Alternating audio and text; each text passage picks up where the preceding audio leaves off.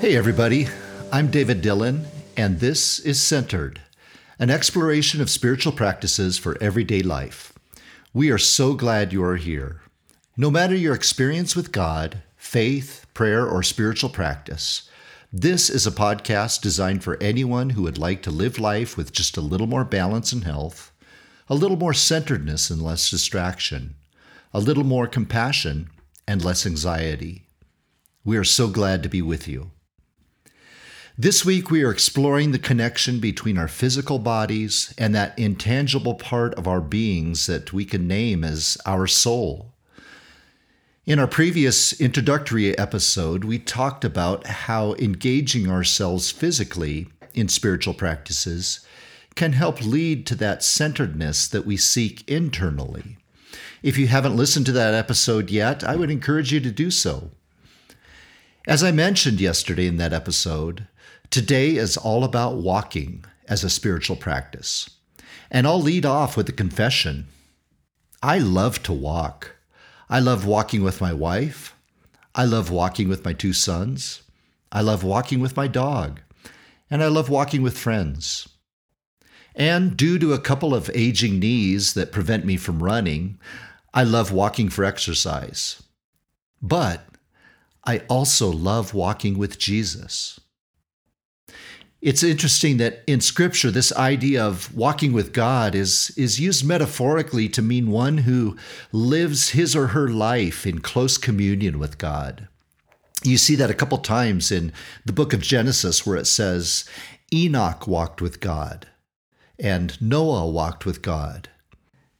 Implied in these statements is the lesson that these are guys we should look up to. This is how we should live life if we want to live it to the fullest, if we want to live in a centered way.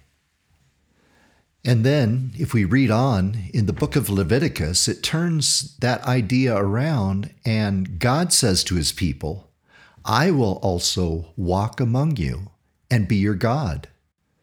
I can't help but think that this kind of harkens back to the early part of Genesis, before sin entered the picture, when it sounds like it was a regular habit for God to spend time walking with the man and the woman in the garden. So, one way to pursue that ideal of being known as one who walked with God is to literally do it through this spiritual practice of prayer walking.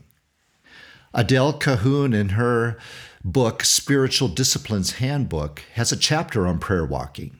And she begins by writing Some people do their best praying while they are moving. Prayer walking can be a wonderful gift for those who like to get up and move around. Might you be one of those people that would benefit from this type of spiritual practice?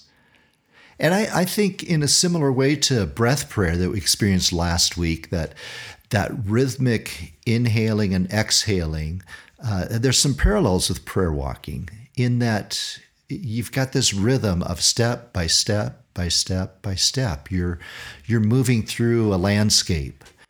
And I think in the same way that walking with another person can kind of bring a, a sort of natural rhythm to conversation. So that is true when we walk with Jesus in a prayer walk. So, my hope today is to encourage you to give this practice a try after we discuss some hopefully helpful ways to approach this. With me today, I'm joined by a very special guest, my oldest son, Caleb. So, welcome, Caleb. Thank you. Caleb, you're a high school student with many interests. Uh, why don't you tell us a little bit about what you like to do with your time? Well, I enjoy playing music a lot, like you and I'm in the jazz band at Arapahoe High School and also play on the worship team at church. And I recently got into rock climbing, and I've been going to the indoor climbing gym with friends. So, two and a half years ago, I asked if you would want to engage on a pretty epic example of a prayer walk, and that was to walk the Camino de Santiago together. Can you tell me what your initial reaction was to embarking on a 500 mile walk with your old man? My initial reaction was that it was a bit daunting of a feat, but it sounded like something that was fun and that I'd like to do. I knew it would be hard, but doable for the two of us. Plus, I'd never been to Europe before, and it sounded like an awesome new experience and a great way to spend my summer. So it sounds like for you, at least initially, that the appeal is more in the physical challenge as well as the adventure of an extended trip away from home. Uh, can you describe, though, some of the intentional things we did to make that not just a physical exercise, but a spiritual one as well? We made that trip a uh, rite of passage for me, and often we would begin the day early with a cup of cafe con leche for you and a cup of Colacao Spanish hot chocolate for me. And we would just start the day talking to God and praying and uh, asking Him to bless our day of walking. And there were many instances where we had the privilege of walking through beautiful Spanish forests or along the beach or through urban areas where we could just listen to the sounds and see beautiful things and let that become a prompter to talk to God.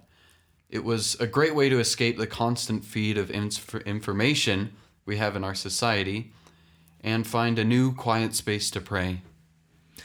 So, Caleb, that brings up an episode I wanted to remind you of. Uh, you probably got mixed feelings about this, but I remember you accidentally left your MP3 player in our room at San Vicente. Uh, and that was about a third of the way into the walk. So we had several more weeks ahead of us. Um, up to that point, I remember you being really plugged in quite a bit, listening to music. And while there's nothing wrong with that, it, it sort of, I think, became a distraction for you. And so, what were your feelings around losing your MP3 player? And did that change the, the Camino for you after that? Well, I was kind of bummed at first, obviously. I was a 13 year old, and that was my source of entertainment during that. But um, that was the first of three iPod Nanos I've lost over a couple of years. So I think God has been trying to tell me something about being plugged in too much. So I'll interject here. You just got an iPhone now, an expensive That's one. right, yep. Please don't lose that, okay? I will do my best. It's a lot bigger than an iPod Nano, so I think it'll be easier to keep track of. But um, up to that point on the Camino, I often had my earbuds in listening to music, but losing the iPod forced me to be aware of my surroundings, which I soon realized was far more beneficial to what the point of the pilgrimage was. And now looking back, I'm glad I left the iPod in San Vicente because it made the rest of the walk far more meaningful. Yeah, I, I think that's an important thing I want to underscore for our listeners. Uh, with the type of prayer walking we're encouraging, I would really encourage you to leave the earbuds behind, leave them at home. I know they can be wonderful tools for our devotional life, but it often is at the loss of having our senses distracted from things God may want to show you while walking, or things He may even want to say directly to you. So, Caleb, let, us move to the present. And I'd like to know how your experiences on the Camino, on this extended prayer walk, how has that shaped your life today? Well, the practice of getting out of the house to walk the dog or run has been something I've picked up. It just feels refreshing to be out in nature without distractions, just you, your mind, and Jesus. And it's that going for a walk without distractions that makes me just think about life. And that tends to lead me back to thanking God and asking Him for help and forgiveness where I need it. I think it's an extremely important thing that we often miss today to let our minds process with no added distracting input, and not to just squeeze prayer in where we can barely fit it, but to intentionally take time to go out and walk with God rather than being on technology and such. Thanks so much, Caleb, for being with me today. I appreciate hearing your insights, and I love the way you are letting God shape you through practices like this. So now it's time for you to go out and give prayer walking a try. That's your homework. And we would love to hear your experiences with this and any of the practices that we talk about on this podcast. You can do that through our social media pages, which are listed in the description. And I want to leave you with three things to think about as you try this particular practice. Number one, be kind to yourself. As we have said, these are practices, which means it's probably going to take a while before anything like prayer walking feels natural or even significant if you haven't done it before.